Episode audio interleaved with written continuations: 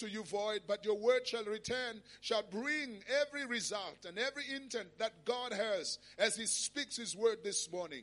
I thank you that your word is powerful, active, and alive, sharper than any double edged sword. Your word is able to pierce unto the dividing asunder of soul and spirit, joints and marrow. For in the beginning was the word, and the word was with God, and the word was God Himself. As we listen to your word, we are being formed, we are being made, we are being regenerated into a new species. And I thank you for the power of your word this morning into every heart that's listening listening. In Jesus' mighty name. Somebody say amen. Give God a hand, somebody, as we listen to the word.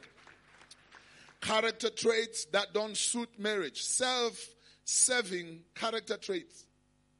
Self serving character traits. Somebody say self serving character traits.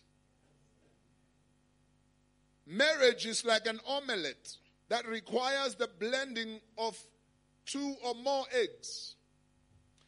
And not only just blending, but the death of each egg. And it goes through burning and blending in order for it to be eatable. Unless the eggs are burnt and blended together, the omelette will never be nice. Therefore, as you eat that omelette, you can never tell which part came from which egg. You simply enjoy an omelette. And so is a relationship and marriage. Marriage promises us a lot of goodies and a lot of niceties.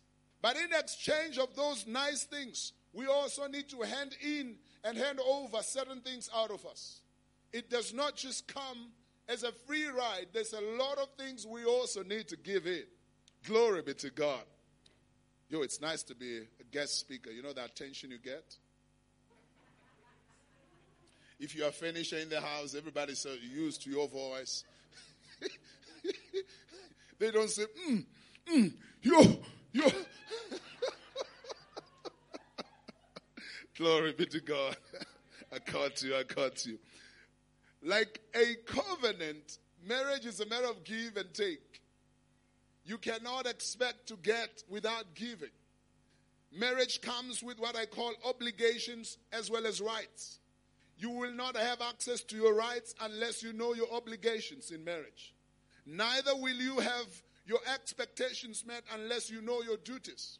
So it's a matter of duties with expectations. It's a matter of obligations with rights. It's a matter of give and take. And you need to understand that. But also, may I present to you this morning that marriage does not begin during the wedding day. Marriage begins at the relationship phase. And I want to, you to get me this morning that you you should not wait for your wed, wed, wedding day in order to understand what I'm talking about. You will actually see if you have a marriage right now in your relationship. Right now, you can tell from what I'm going to teach whether you do have a marriage coming up or you will have a downfall coming up. Marriage, like a child, it's not formed at the birth. A child is formed at conception. By the child, time the child is born, the child is already a complete human being. It's a matter of development. But everything is already within that little tiny thing that weighs three or two or two and a half kgs. Everything is within that. Therefore, your relationship is a prototype of your marriage. If you're in a relationship now, you can tell what type of a husband you will have. It's not like he's going to become a better person after he married you. If, if he's a bad guy right now in your relationship, he will be a bad guy in your marriage. The inception of your marriage begins with your relationship. Is somebody listening to me?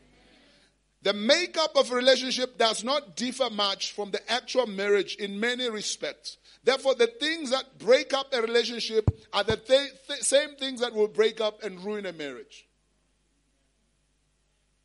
What you are when you are single is what you will be when you are married. There is nothing that the marriage will change in you. You are actually bringing yourself into the marriage. Whatever you are now, you are bringing into the marriage. It's not like the marriage will make you a better person. Is somebody with me this morning? May I also present to you that marriage is the most growing up act one can ever undertake, especially a man. Because women were born married.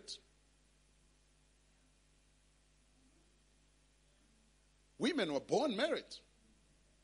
That's why they practice marriage all their lives. Women understand marriage way before they're, they're even married. That's why when you study scripture, Genesis chapter 2, I like studying scripture. I study a lot. If you study Genesis chapter 2, you find a lot of phrases such as the man and his wife, not the husband and the wife. Read, is there in your Bible? Many times, scripture will say the man and his wife. Is there in Genesis chapter 2? All the way, even in Genesis chapter 3, even when God was evicting him out of the garden, the Bible refers to the man and his wife, not the husband and the wife. The wife was, was born a wife. Adam had to become a husband. By the time she was made by God, she was a wife.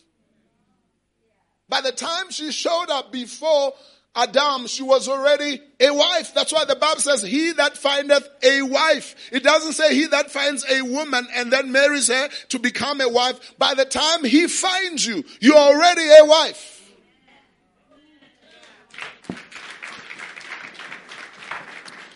So, for, for most of us as men, marriage is the most growing up act we have to do. That's why the Bible says, for this reason, a man, no, not a woman, a man shall leave his mother and father and be joined to his wife, meaning the wife is ready to be joined. Is the man that has a problem with leaving his mother and father. That's why you still have men who marry women and go stay in the background of their home. But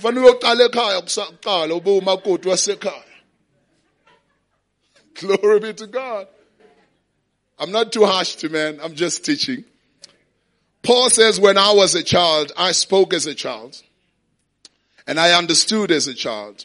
I also thought as a child. Three things. I spoke as a child. I understood as a child. I also thought as a child. But when I became a man, I put away childish things. Look at that verse. It doesn't say when I became a man, childish things go away. It doesn't say when I became a man, childish things just get destroyed. It says when I became a man, I put away. In other words, there is a possibility that even when you have become a man, you still carry with you childish things. Unless you put them away. Unless you deliberately, consciously, out of your conscious mind, get rid of everything that is childish. And so is marriage. As I've said to you, marriage is the most growing up act you can ever undertake as a human being. It requires a lot of maturity. Marriage is for mature and not old people. There is a lot of old people who are not necessarily mature. There's a lot of old men who are not necessarily mature men. Age does not guarantee maturity. I've taught this for many years. Age is simply an opportunity to mature. But it does not guarantee that during the opportunity you did make effort to learn and build your character to become someone we can consider to be matured. So you could have heard 46 years in this world, but you still don't know what a 21 year old knows. That's why you can behave as a child when you're supposed to be a man. You got to learn how to get rid of childish ways. Things that are done by children. And that's what I'm teaching about this morning. Character traits that are childlike, that make marriages not to succeed and to, to survive. We were all born single. We were all born Master and Miss. All of us. Amen. There is no code of conduct for single people. There is no expectations on a single person. Because all of us were born, our default position as humans is a single position. We are all born. There's nothing much you have to do to acquire singlehood. Like there is no school you have to attend in order to become single. You are born single. Singleness is not an achievement. It's a default state of all of us. It's, it's, there, there's, there's, there's nothing you have to learn about being single except to become a quality single person. That, that's what we teach on 101. But nevertheless, being single, it's just a default position of everyone. Am I teaching someone this morning? But listen to me, marriage is a different ball game. Marriage is another level. It is the only qualification where you get your certificate before you sit down for the exam. It is the only license you are given before you are tested. As to whether you will crush the car or not, we don't know, but we trust that you are aware of what you're doing and therefore we give you a certificate and we say go and test after you've been qualified. Therefore, there is a particular way of behaving when you're married. There is a particular way of living when you are married. There is, just like there is a particular way you carry yourself when you're a president. All of us are civilians, but the moment you become a president, you can't talk anyhow. You, you can't just pick up the microphone, um, nina nongela. You, you, can't, you can't. A president carries a lot of power. Therefore, he cannot just open his mouth without first thinking. There is a way you carry yourself when you're a president, just like there is a way you carry yourself when you're a soldier. Paul speaks about that in 2 Timothy chapter 2 verse 4. As, when, as he speaks, he says, you cannot involve yourself in civilian matters when you are a soldier. Because you have to please the one that enlisted you in the army. You got to uh, be aware of the general and therefore the way you carry yourself as a soldier. A civilian is a civilian. A civilian can do whatever a civilian wants to do, but not a soldier. There is a code of conduct for soldiers, just like an athlete. You can't carry yourself around as anybody when you're an athlete. You can't eat ipapa just like everybody's eating ipapa when you know you have a race to run. You are very careful as to what you eat. You are careful as to what you feed your, your body because you are aware of the kind of person that you have become. So is marriage. It requires a certain level of caring yourself. You cannot be anyhow when you are a pastor. There is a certain way of carrying yourself. You can tell no man, but something wrong with, with that man. Like if he's a pastor, you look, but, but khona into eshodayo laphana.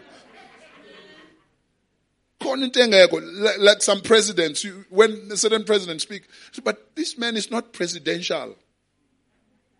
He has the title but he does not have the aura the charisma that comes with the office. There is a way you carry yourself when you're a pastor. Paul speaks about that in the book of, of, of Timothy, he speaks about that in the book of Titus. He also speaks about that in 1 Corinthians 4 2 that it is required of every steward to be found faithful. And stewards, they are level. That's what James says. Not all of us should teach because the judgment level and standards of those who are teaching is very high. Don't rush to be a teacher because of, of teachers shall be required a higher standard. Even the congregation requires a higher standard. And don't complain as a pastor when they, their, your standard is higher than theirs. But noma singakwenza mara umfundisi wethu angakwenzi yena ngoba sibheke kuyo ah thina we are just members so we, we are excused but not our past glory be to god you can't be everything at the same time. There's a way you carry yourself as a wife. There's a way you carry yourself as a husband. Joseph understood this as I begin to teach the 10 character traits that I want you to learn. Joseph understood this as he got out of prison. The Bible says he did the following as, as Pharaoh called him to the king. When the king calls you, it's a different ball game altogether. And Joseph understood. The Bible says number one, he shaved. Somebody say he shaved. He got rid of an image that represents an image of a prisoner.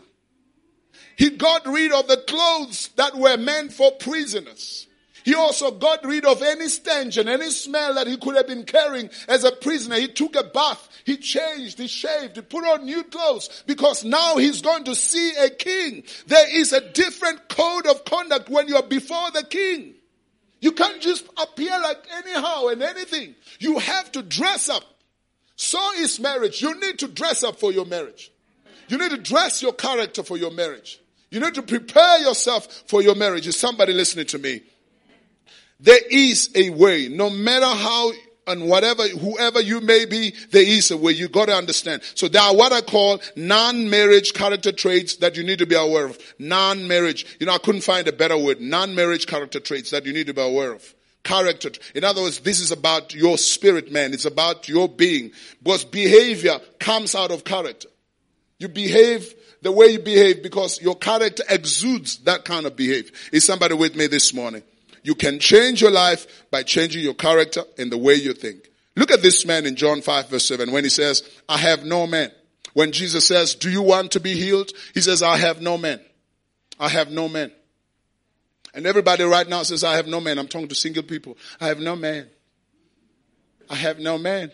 But look at what Jesus said. Do you really want to be healed? He's trying to say the reason why you don't have no man is got to do with you. That's why he says, do you want to be healed? And he says, I have no man. In other words, do you have man-friendly personality? Can men survive around your personality? Can, can men be comfortable around your personality? Who I want to teach this morning. Number one, character trait that you need not carry into marriage or it will not allow you to move into marriage. Number one, pride. Pride. When you are prideful, I didn't want to say when you are proud because that has another connotation. So I want to say when you are prideful. Somebody say prideful. The first ever sin committed by by the devil or by any being in this world was pride, nothing else. Satan did not do anything else but to be proud. And this is what the Bible says always that God hates pride or proud people. No. God hates the arrogant or he hates arrogance. But if you talk about grace, grace people won't allow me to use as the Bible speaks it, God hates the proud. He will say God hates the pride.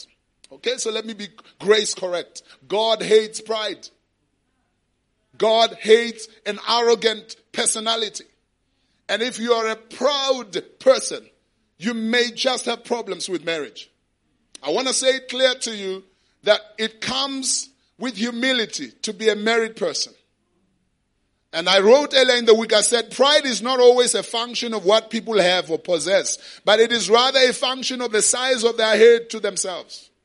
The bigger your head, the smaller your body becomes. You will have problems. You will crash because your body cannot carry a bigger head. When you have a bigger head that is bigger than your heart, you will not survive this life. When you think you're better than people, when you think you're better than your spouse, you think you're better than even your, your partner, you always, you're always the one who corrects. You're always the one who, who knows better. You're, you're the Google of this life. She can't even suggest anything. When she opens her mouth, you, you think she has, she's stupid. Just, just, just shut up, man. When you're that kind of a character, listen to me, you will not enjoy marriage. Neither will you have one if you are yet to be married. Marriage requires a humble person.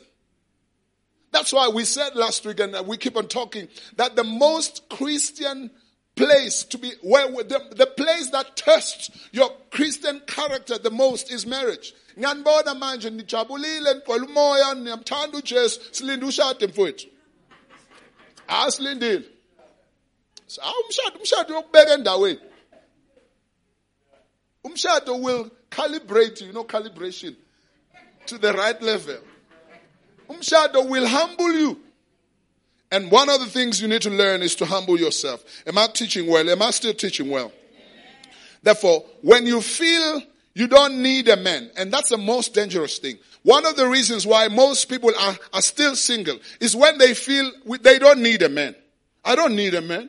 I don't need a woman. By the way, marriage is for those who need a person. If you don't need a person, you will never survive in marriage. I am married because I need my wife.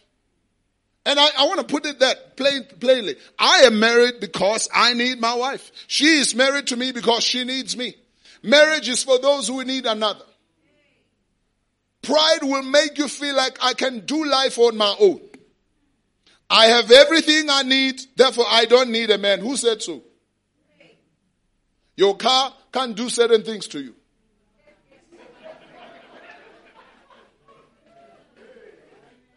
I don't care how many degrees you have, they will not touch you in certain places. It doesn't matter what objects and things you may try and bring in your space, you still need the baritone voice. That says, baby, I love you. But pride will make you feel like you have made it in life and you don't need no man in your life or you don't need no woman in your life. Who said so? You were made by God. You didn't make yourself. And God has placed a vacuum within you that needs a person to fit within that vacuum. But you got to deal with this thing called pride within yourself. There are three causes of pride. Three, three sources of pride. Three. Number one, things and possessions. Inkinga lento ukuthi banezinto. Inkinga. I have seen women divorcing as soon as they got a job. But all along they were willing to endure the pain, whether, whether it's abuse or whether it's all sorts of things, they were willing to endure it because when they look outside, there is no options. But the moment they have money, oh, I think, I I'm me. So the, the, the source of pride, number one, is possessions. Number two is knowledge. Paul says, be aware of the puffing effect of knowledge. Be aware, the more you know, the more troublesome you may become. It is important to know, but knowledge must never be your source of pride. People who know too much are a problem. Before indoda ikhuluma yena sewufuna ukuphendula ngoba uyazi ufundile phela. Hawu baba sibani bani wena ufundanga uyazi lento yithi kusichazela. And then baba sibani bani uyakubheka. Yasi lo. Uthi mina ngifundile. Kanti ubani indoda la ekhaya? And therefore knowledge can be a problem. As much as knowledge is a blessing, but knowledge can be a source of pride and we need to be aware. Number three, fitness or beauty. And beauty applies to women. Fitness applies to men. Beautiful women, if you are not aware, your beauty can be a source of pride in your family. Where you keep telling your husband, mean I can leave you, I can find a man next door. I can find a man any day. I'm too beautiful. They will marry me same time when I get out. Until you don't have a leg. Until you had an accident and your leg is broken, you'll be humbled. You won't be saying, yeah, I can find a man anytime. You say, you hold on to that marriage. So beauty can be a source of pride. So is fitness. I'm a thought. When I was with strong, I can marry a woman anytime. I can have a girl now. Yeah, everything is still working. Wait until the machine packs up. The generator packs up, It's full of oil. Can't pump oil anymore, can't move. You will be humbled. You'll be so humble. You, you, yeah, sugar issues will make you, put you in the right place. Put you in the right place. You hold on to your magogo. Amen. You hold on to your wife.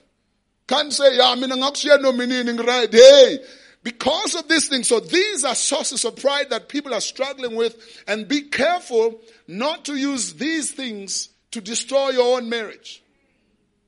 You may just lose your possession as soon as you leave that marriage. And whatever it is that makes you proud, you even lose your job because you are so proud because of your job and you leave that marriage. Hey, watch the space. God is watching.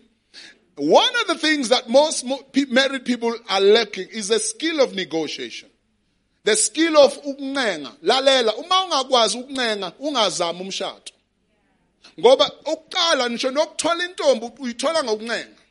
Angazi ke nina nithola ngama Facebook.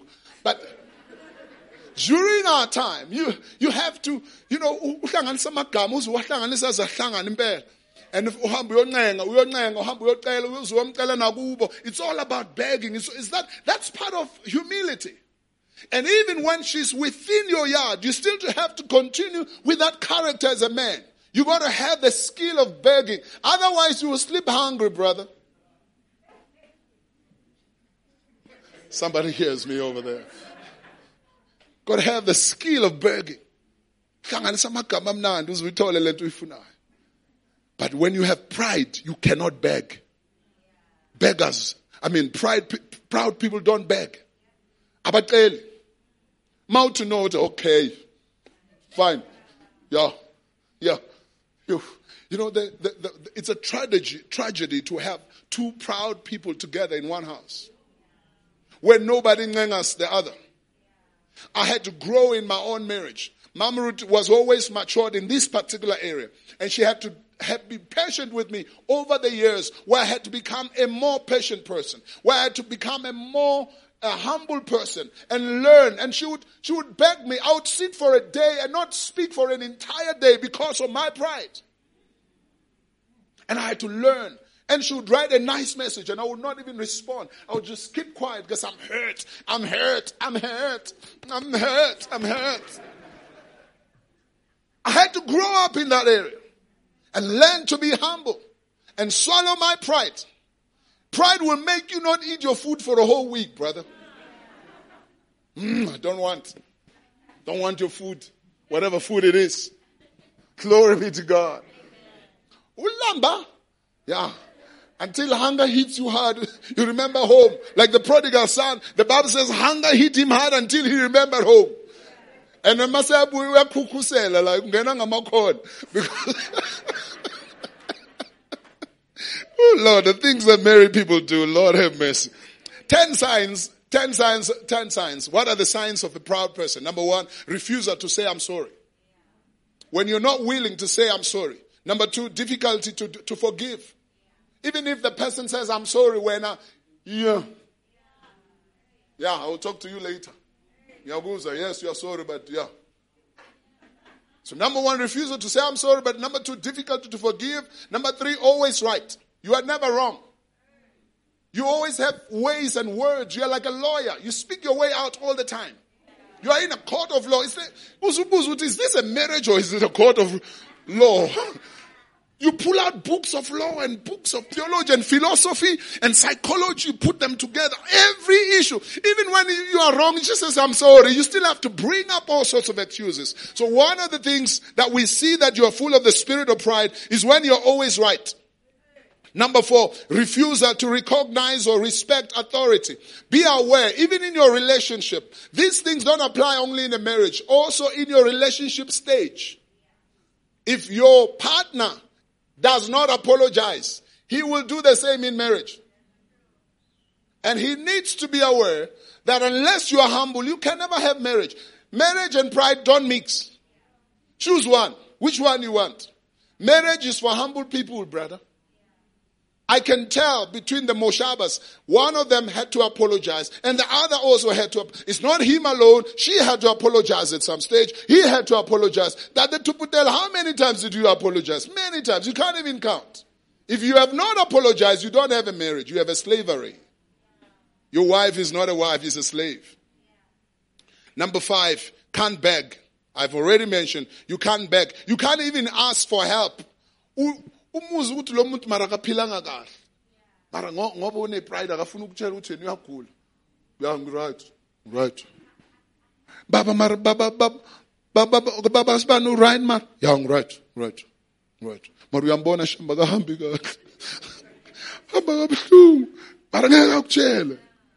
Ngoba ugcwele pride pride batshele ukuthi wena unesidingo you have need. You know when you have pride you won't even tell your closest of friends that you're having problems. You got to you got to let go of pride. Number 6 everything is personal to you. Everything.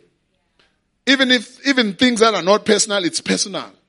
You take offense easily and you have a high sense of self-importance does he know who I am? I mean, that does not apply in marriage. Does, does your, do we have a wife that still asks her husband, do you know who I am? I mean, that's not a marriage. That's a corporate world of some kind. It's an office or it's a court of law. Do you know who I am? High sense of importance. You can't talk to me like that. High sense of importance. You can't see good in others. You always see mistakes in your partner. You always see wrong things in your partner. Even the little good things that your partner is trying to do, you see mistakes. You even embarrass them. Even when they're trying hard. And these are signs of pride that God says you need to be aware of. Number two, oh, before I say that, the scripture says pride goes before destruction. Pride goes before destruction. In other words, if, if you want to know whether there's destruction coming up, you will see by pride. Pride is a messenger. It is a forerunner of a downfall. When you see pride, know that there's a downfall on the way. Just like when you see clouds and a bit of wind, know that rain is on the way. The wind is a messenger. So is pride to a downfall. A man's pride will bring him low, but the humble in spirit will retain honor. When pride comes, then comes shame. But with the humble is wisdom, the word of God says. Number two, trait that you need to be aware of. I'm not sure if time will allow me to finish this, but let me teach anyhow. Number two, are you ready? Selfishness. Selfishness. If you are selfish, marriage is not for you. Marriage is for generous people. Amen. Kwenziwa emshadweni. Ma ustingy khohlwa ngomshado. So if you are single, I'm preparing you if you are a stingy person, get rid of your stingy tendencies. If you are married, before your marriage, marriage, marriage is over, get rid of your stingy tendencies because whatever area you're stingy on, someone will be feeding that area. And when you discover the feeding, you will break down. Because you are stingy and you're not generous. Marriage is not for selfish people. The word selfish is, is based on the word self self-serving character, self-centeredness, the lack of consideration for other people. I spoke about the 10 selves the other day when I spoke about giving your will to the Lord. Self-will, self-preservation, self-love, self-improvement, self-importance, self-esteem, self-image, self-interest, self-reliance, which are very good words that we need to build ourselves on. But you need to be aware that once these words, even selfish, selfish, amen. But once these words coagulate and become what I call selfishness. They become stenchy. They become stenchy. They start to smell. Look at the word selfish. It's the same as selling fish. Sell fish. Sell utaisa. Utaisani in class. I'm a fish. You are selling fish. Have you met a guy who sells fish and catches them all day? They smell exactly like fish. And does fish smell good unless it's been cooked? Mm-mm. So selfishness is stenchy.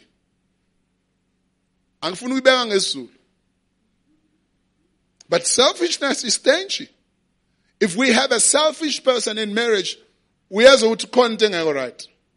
It doesn't smell good it doesn't make you look good. As a matter of fact, when you were born as a child, you had one trait within you. Every child, unless God has really put grace in you, but generally, children are selfish. The first words of a child, mostly, it's mine. Kiaga, kiaga, mine, mine. Am I telling the truth? Mine, mine, mine, mine, mine. That's what Paul says. When I was a child, I thought, I spoke, I behaved like a child. But when I grow up, I let go of childish ways, such as mine, mine, mine. This is my car. This is my chair. Yeah, that's my bed. Don't forget I bought this bed. Hey, really? Are you really married or you are putting things together? You still remind your wife that you are the one who bought the house. Mine. It's my house. It's mine. It's mine, mine. Those are babies. Those are kids that talk like that. In marriage, the two shall become one. Genesis 2.24. The two shall become, you can't tell who is who. The two have become one. You need to be generous. You need to be a giver into your marriage. The Bible says, Luke 6:38, that two, I mean, give and it shall be given unto you. A good measure, press it down, shaken together, running over shall man give back to you. With the same measure that you give, it shall be measured back to you. Whatever you give, you get back and you get it a lot. It, it's piled up. It is compacted. It's given back. When you want love in your marriage, you must give love. When you want recognition in marriage, you must give recognition. When you want respect, you need to give respect. When, whatever you want, you have to give. It's about giving. You must be willing to be the last and not the first in your marriage. Spouses and partners that always want to be first don't qualify for marriage. You want to be first always. You want to have the best car. urekile phone ya iphone musadi wa hao buxton u tlhela u va na xivindzi xa ku e siku yima va ku vona nsati wa mina. Loko ha siku yima ku va vona xo rila xa se hi hlamala ka lord have mercy.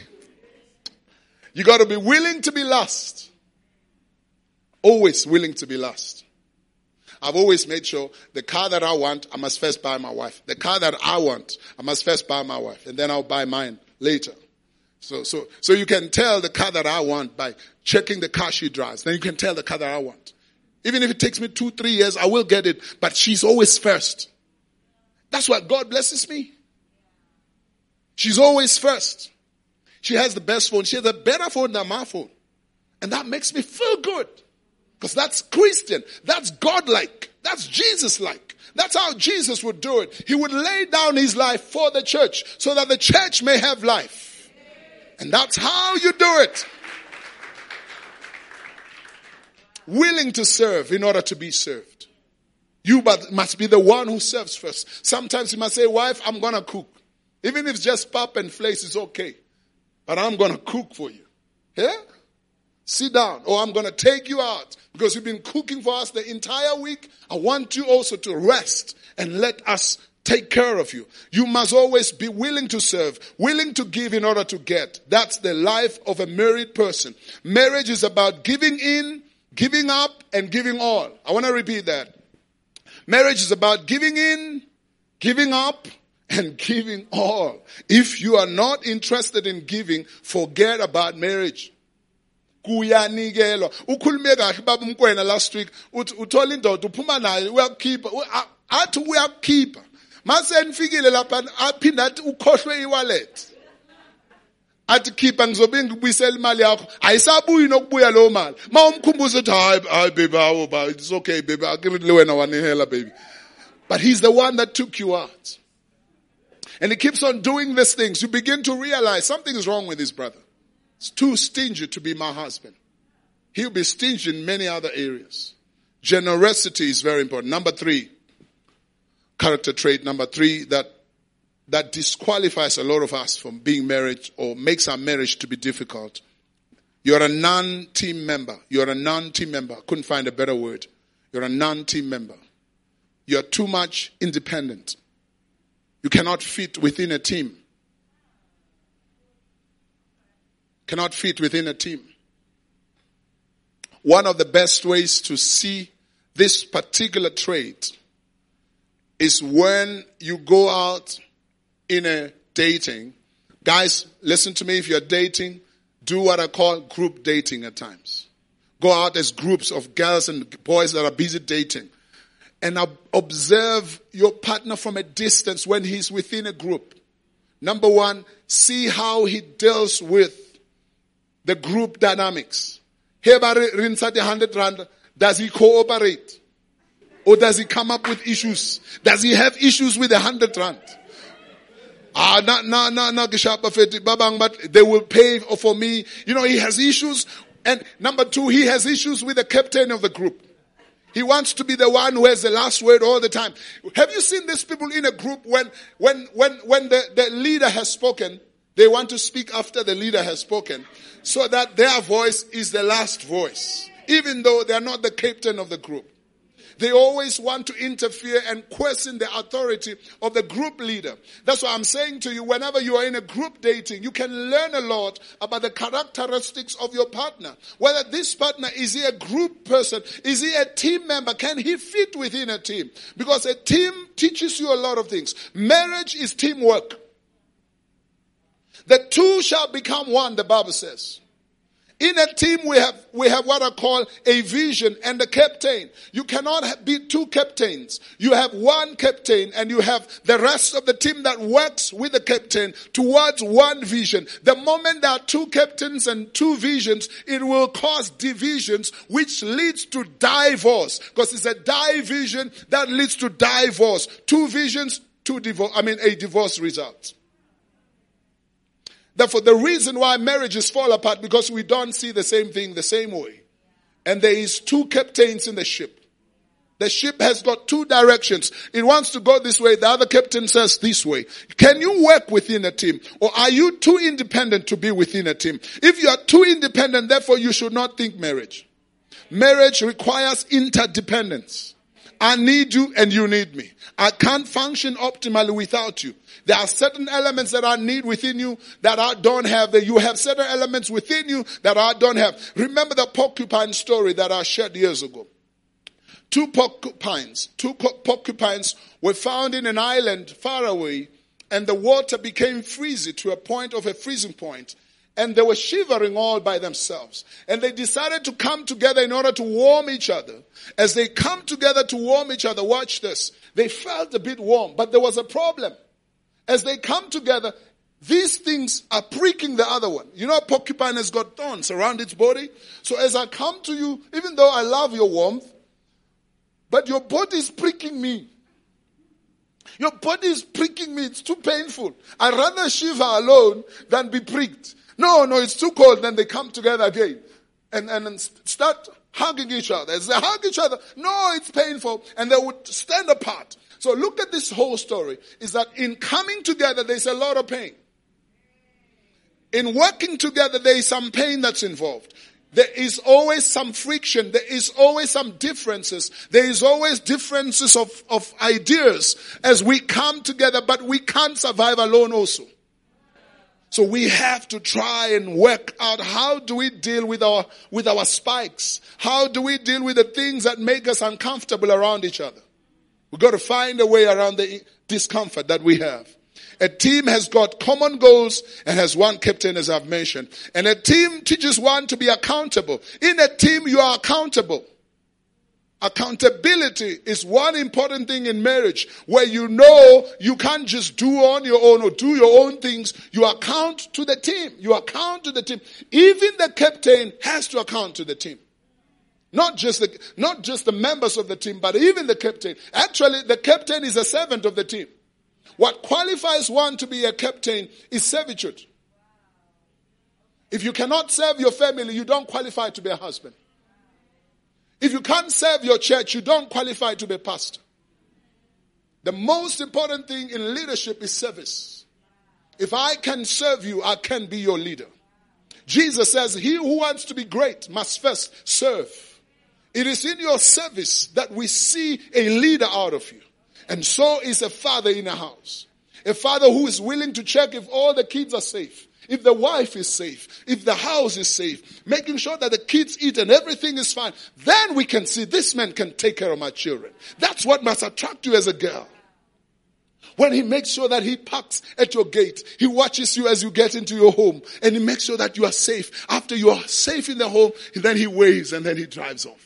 Not the one who just drops you then gone. And Shem usalwa li gate, gate ya kontlung ayibule. Yena utsamaile, utsamaile is gone. It's gone. Unwile, ujile, uright. Uyitholile into abekayifuna, uright uhambile. Wena Shem usalwa negate. Sipho, uthi sangivulele igate. Ubracho kade ehambile. Ukudropile egate and you think this guy will be your husband? He's the kind of guy when, when someone knocks at the door, mama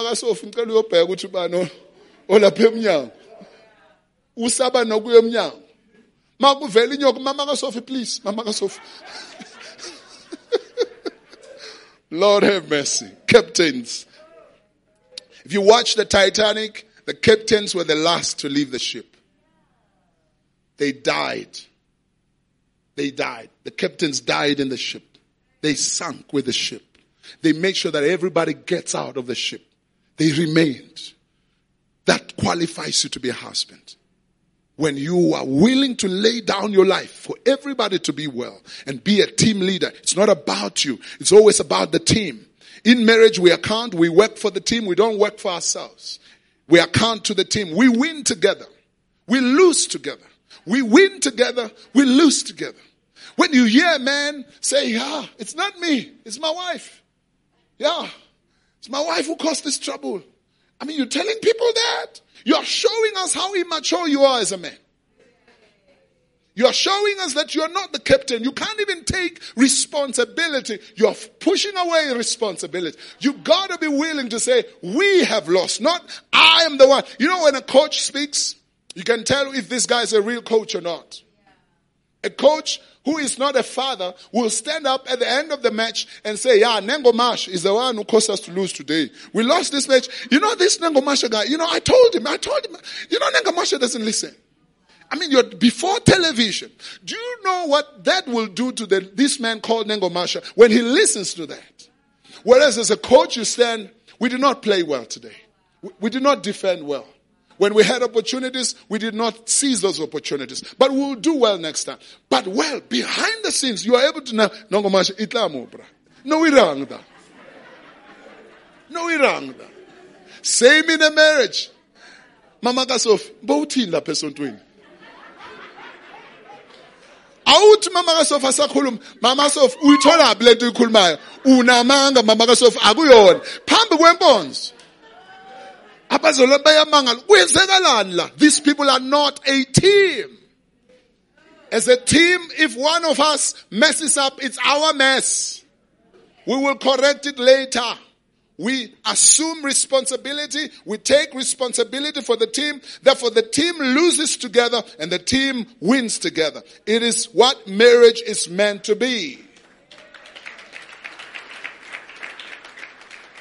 You don't stand up in your marriage and say, yeah, mina ngithola ilibonus wena emsebenzini wakho bakunikeni mina ngithola ibonus let imali eningi la ekhaya uh, it's always an issue usually when the lady earns more than the man unless she's well taught to understand that this is about the team. He may not have that much money, but hey, you need that testosterone in your home. A man is not always about money. It's about the whole thing. Is he a leader? Is he a caregiver? Is he a father? Even though he does not bring much, but he cares about the house. And he has everything that God has placed within a man to be called a man. It's not always about the check. Is somebody hearing me this morning? Number four, I told you I won't finish. I thought I would do 10 of them. Number four, character trait number four that makes you not enjoy your marriage or disqualifies you for marriage before you marry an unforgiving heart, an unforgiving spirit. I've already touched on this.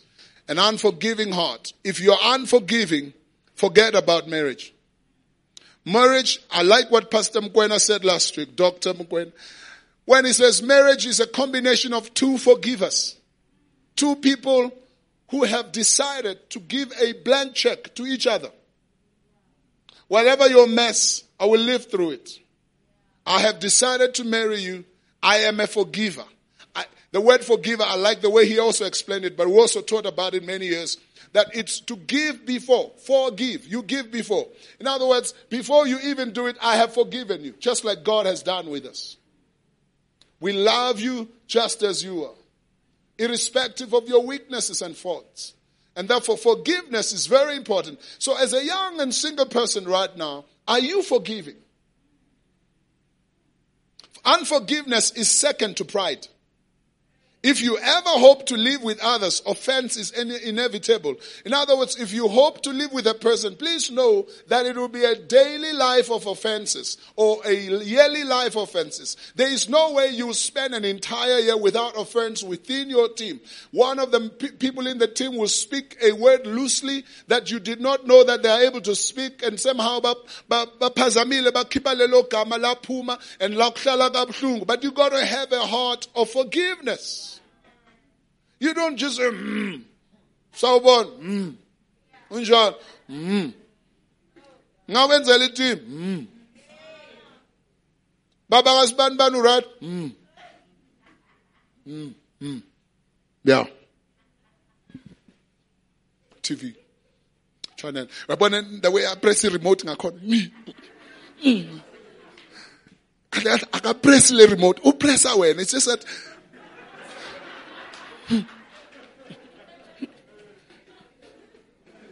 offense.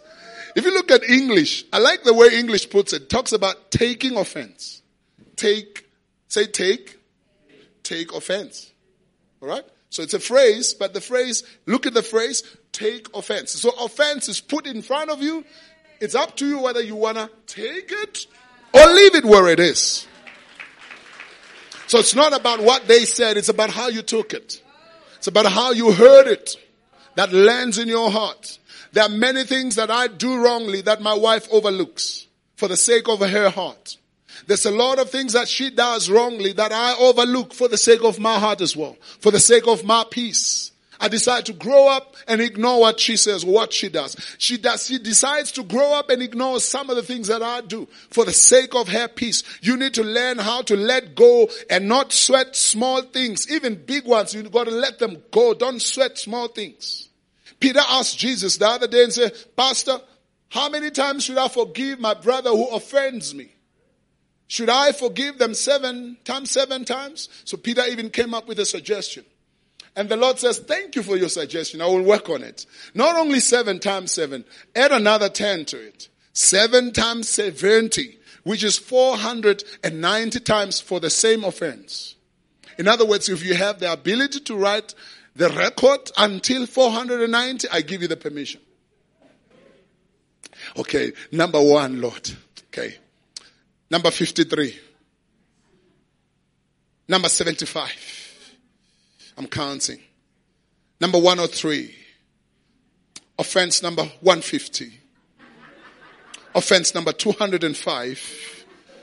You're getting closer to 490 now. By the time you're on offense number 300, the man is in the grave. When a petty record.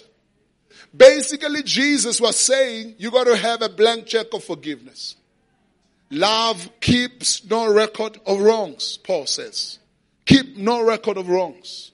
Love forgives. Love believes. Love hopes all things. Love believes in all things. You gotta be a forgiver in order to make, do you have problems forgiving? Then marriage might not just be your thing. Marriage might not just be your thing. Or do you have problems forgiving? Then marriage might just be a challenge to you. Number five. Am I teaching? Should I close? Okay, number five, secretive. You're very secretive. You're very secretive. I'm talking about character traits that are not compatible with marriage and you're bringing them into marriage or relationships and things are not working out. One of the things is you are too secretive. You keep secret too much. The Bible says, and the two shall be one. And verse 25 says, they were naked and not ashamed. The man and his wife. They were naked and not ashamed. The man and his wife. They were naked and not ashamed. And the man and his wife. You can't keep secrets and marriage together. The two don't mix. Marriage is for the naked. Both literally and figuratively. Hmm. I like that sentence. Marriage is for the who? Marriage is for naked people. I hope you get me. Wena ufuna ungena emshadweni ugqoka amapijama namaroko ufaka namapadlock konke kufakiwe. That's not the married person.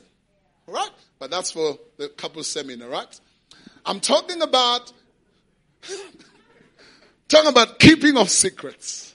I'm talking about hiding the most important things to yourself.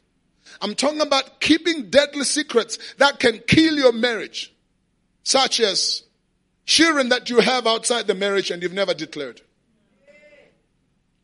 You see, surprise parties and gifts are not deadly secrets. Those are not secrets. They're actually goodly secrets. You're keeping, you're busy buying him a car and you don't want him to know. You're busy preparing him a party. You don't want him to know. Well, those are nice secrets to keep. But hey, deadly ones such as I have a baby outside and never told you. Have you noticed what happens in funerals, especially us black people's funerals? There you are, you're busy reading the wreaths. Guys, I advise you, eh, before you read wreaths, please rehearse them. Don't just read them live. Sure, you will discover things.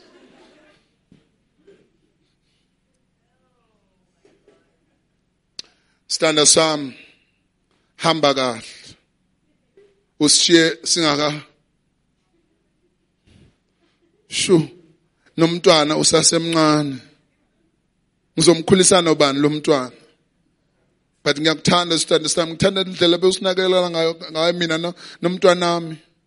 Hamba kahle sithanda sami. And the wife is mourning but she's in pain at the same time.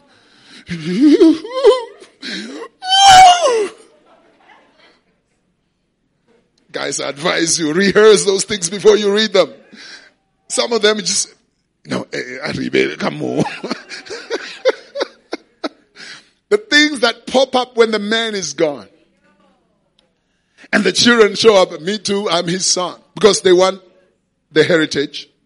They want to share in the money, right? bazi ukuthi baba bekasebenza emayini unepension right unemoto or ubaba business nami fanele why they show up at the funeral? Because that's the that's the execution time. The will has to be executed. The possessions have to be distributed. And if they don't show up at that time they will lose out. So funerals and just after death are the most opportunistic times when secrets do pop up and marriages, even though there's no chance for that marriage, people are like amazed. How so? So as she's mourning, she's also struggling with the secrets that are popping up. It could not necessarily be things that pop up at the death but also during your marriage, some of these things will pop up. Financial aid, for example, that you are, people that you are helping without your wife knowing, people that you are assisting without your, your wife knowing, or your, your husband, because it could be the wife who's doing these things without their wife. Past relationships that, that, that have an effect into your marriage. I'm not saying that when you meet a guy, you must open up. yabona mina bengilala namadoda ayi-five evikini eliyi-one well, obviously, when you say that, the guy will freak out. I mean, he will run away. He's not coming back. he's, he's not. I'm not talking about that. Obviously, that, that's not necessary to speak about when I talk about past relationships. But I'm talking about, but highly bearing relationships that, that are troublesome, especially certain types of exes if there is a thing that haunts relationships, I'm going to teach about this one day, it's access. Abo ex. There are certain exes that just don't go away. No matter what. She is there at the wedding. Right at the back. And she makes sure that his eye catches her eye. You beg it. And as they pass by, she smiles so that nobody notices. But she say, hey, I'm not gone. Two, three weeks, Joe, how are you doing? I'm just checking up on you. I saw you had a beautiful wedding. I wish you guys very well. But should you need anything, you know I'm always around. Two months later, Joe, are you fine? But you don't look fine. You know, you have a tendency of digging in. Ah, you don't look fine. Go eat Pelawen. I know you. You're not looking fine. And unfortunately, Joe, because vari Xitsonga la mati kanga mai mako. Vari ni Zulu. Lapho amanzi ake amakhona. Ane tendency okuphinda yenzeni? Khona lapho. You've got affectionate connection with these people. You've got what they call soul ties with these people and becomes very difficult to let go.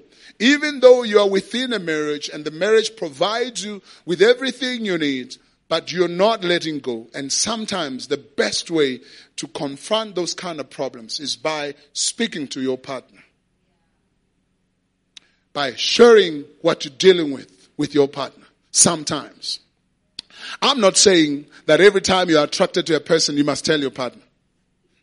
Hey baby, Pella, today I saw a girl, I like her. Like, okay, so what must I do with it?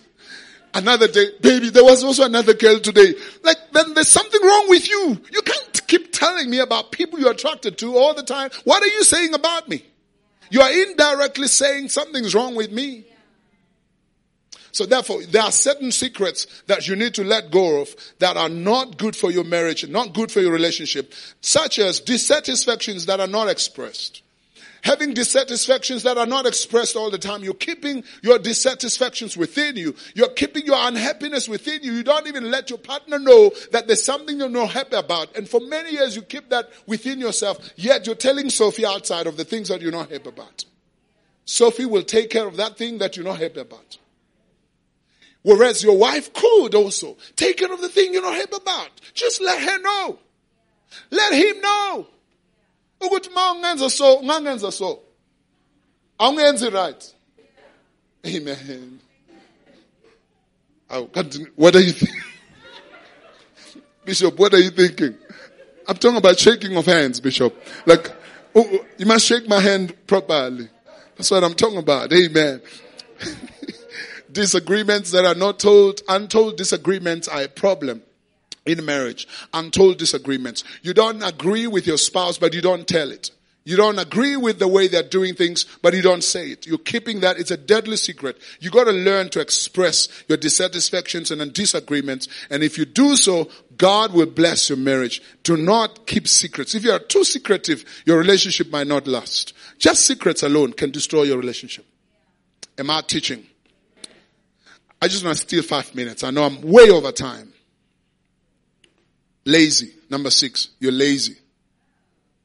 You're lazy. You hope to make it in marriage, but you're lazy. Forget it.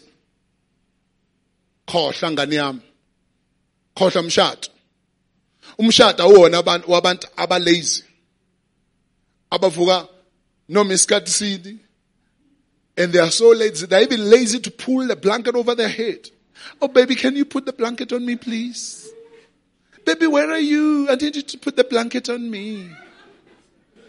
Laziness. Marriage is for hardworking people. Marriage is work. Did you know that? The day you get married, it's an appointment day for your job. You are hereby appointed in this job. Your marriage certificate is your contract for work. You're hereby hired. There are duties of a husband. There are duties of a wife. Of course, there are wages in the marriage. You don't work for free. Oh, no. There's lots of wages. The Bible says the worker is worth his wages. Siyahola. Amen. Hallelujah. Amen. Married people siyahola, right? But sebenza, right? Sebenza, girl. Sebenza, girl. Sebenza, ntombu. Proverbs 31 speaks about the woman in Proverbs 31, all right? It speaks about the following. Like verse 13. She seeks wool and flax, and she's willing to work with her hands. She willingly works with her hands. Look at verse 15. She also rises whilst it's still yet night. She provides food for her household and a portion for her maid servants. Look at this. This is someone who works. She provides foods for her households and portion for her servants. She rises up when it's still what night. This is not a lazy person, right? Look at the next one, verse 17. She girds herself or girds herself with strength and strengthens her arms. This is a woman with strong arms. She's a hard worker. She's not lazy to work it is a calling to be a wife. It is a calling to be a mother. It's a calling to be a father. And if you are a lazy man, lazy even to wash your own body, how will you wash these kids when they come out of your body? How will you take care of a big house that your husband has just bought? If you can wash and clean up your own apartment. Therefore, if you want to be in this institution called marriage, marriage, get rid of your character trait called laziness. If you have any form of laziness within you, no man wants to live in a dirty home. Coming from work. Ah baby don't worry umntwana nje. Mara baby, why am I all over the house? Hayi, yazi umntwana phela. There is a lot of hard work. If you find a beautiful home that's smelling good, it speaks a lot about the wife, the mother of the house. And they said, but pastor, all of us must clean. Of course, yes, all of us must clean. But if we arrive in your home, slangana namalere emnyango, slangana nezitsha all over, who do we look at? Sizobheka umyeni? No. Look at the mother. Yeah, no, shatile, avoid. Ah, no. Ah, no, la utatile sibale. Glory be to God. But when we find your home, it's looking good, smelling good. Say, wow. I know. What a wife. What a wife he has. The warmth of a home comes from the mother of a house. I just want to do number seven and close for today. And I close for today. A loose tongue. Loose tongue. A loose tongue and marriage don't mix. Moment you get married, get rid of your loose tongue. Proverbs 31 26 says, She opens her mouth with wisdom. Not that she doesn't open her mouth, but when she opens it, wisdom comes out. In other words, for the rest of the time, the mouth is closed until wisdom is available within your mouth. Until wisdom is available, don't open the mouth. Keep the mouth shut until wisdom comes out of it. If there is no wisdom, keep quiet. But a baby, are you okay? Yeah, I'm fine. I'm fine. I'm fine. Ah, baby, I'm fine. Baby, I'm fine. You know you're not fine, but you're waiting for the right words. There is a way in which you can build your home. There's also a way in which you can destroy your home. A loose tongue is anti-marriage. You can destroy your marriage by your tongue alone. Your tongue alone. Listen to me, Mtanam. Your tongue alone. Men are sensitive creatures. You can get the best out of a man by saying the right words. You can even get money out of his bank account by saying the right words, baby girl. If you know how to put together words, you can get anything. I taught about Esther, how she won a kingdom by knowing how to approach a king, by knowing how to humble herself, dealing with a very strong, mighty king, very cruel king, but she knew how to package her words. The power of your tongue can destroy or build your family. The Bible says the wise woman builds a house, but the foolish one, hmm, somebody say the foolish one, pulls it down with her hands. That word hands there refers to your tongue. You can pull it down with your own tongue. In a relationship, Danam, you eat your words half the time. I want to say that in a relationship, half the time you eat what? You wanna? Okay. You just, alright. I won't say it. I won't say it because I know it will damage her. It will damage him. I won't say it. You eat your words in a relationship. Did you know why the one of the strongest bones in your body is the skull. I want to repeat. One of the strongest bones in your body is the skull. The skull, that's why a baby can fall on a head. It's, oh, oh, the child is okay. From birth, the child is fine. How many times have kids fallen on their heads and their heads never break? My kids have fallen over many times from their, on their heads. And so, oh my God, my kid just fell. Oh, he's okay. He's fine. Why is your bones very strong on your head? To keep everything within the brain secret. To keep everything within the brain confidential. You are allowed to think as wild as you can, but you're not allowed to speak as wild as you think.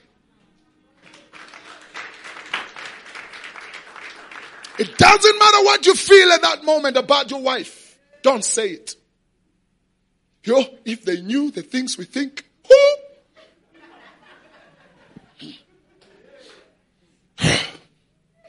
Sometimes we feel like, hey, okay, yeah, I love you in the name of Jesus. That's marriage.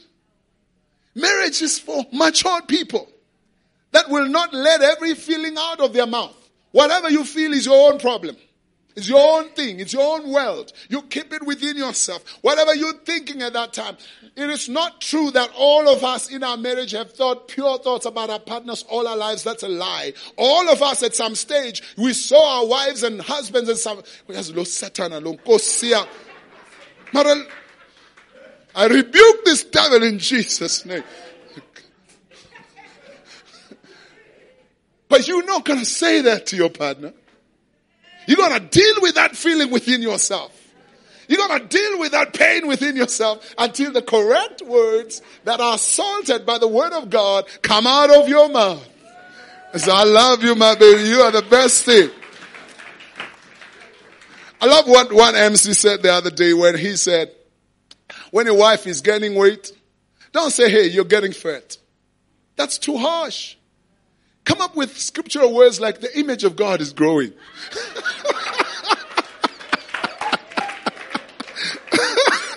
God's, God's image is increasing. you know, some MCs are interesting. God's image is growing. Glory be to God.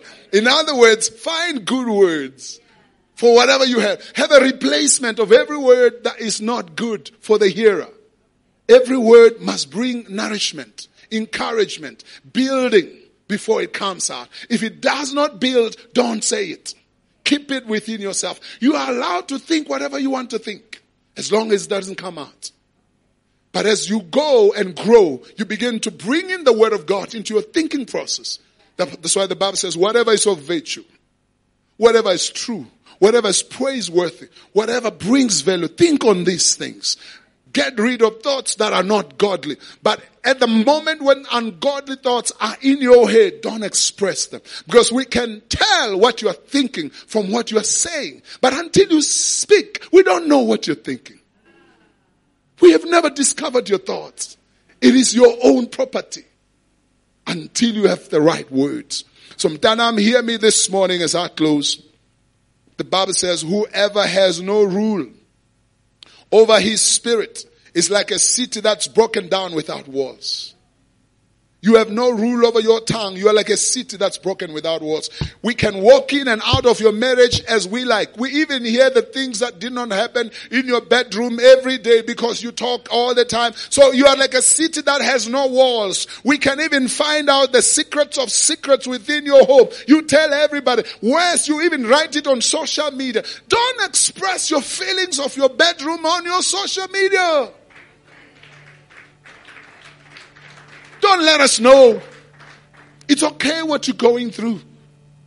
You will never tell what we're going through in my marriage. You never tell. You never tell. You never know. It's a secret you'll never know. One expression you will always find in our marriage we are happy. We are fine. Look at the teeth. We're okay. We are okay, yes. Glory be to God. But on the day when me and my wife are fighting, you'll never know about it. You'll never see me write on my social media, but women are crap, man.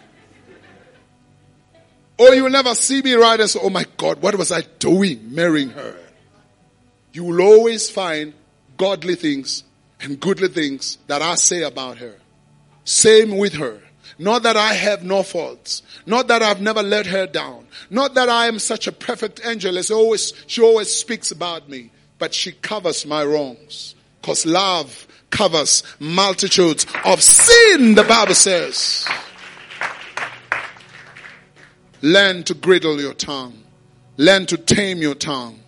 Self-control is not only about passions and desires. It's also about talk. Self-control of your tongue. I trust that the Lord has spoken to you this morning. I hope I do not waste your time. God bless you and thank you for listening in this morning.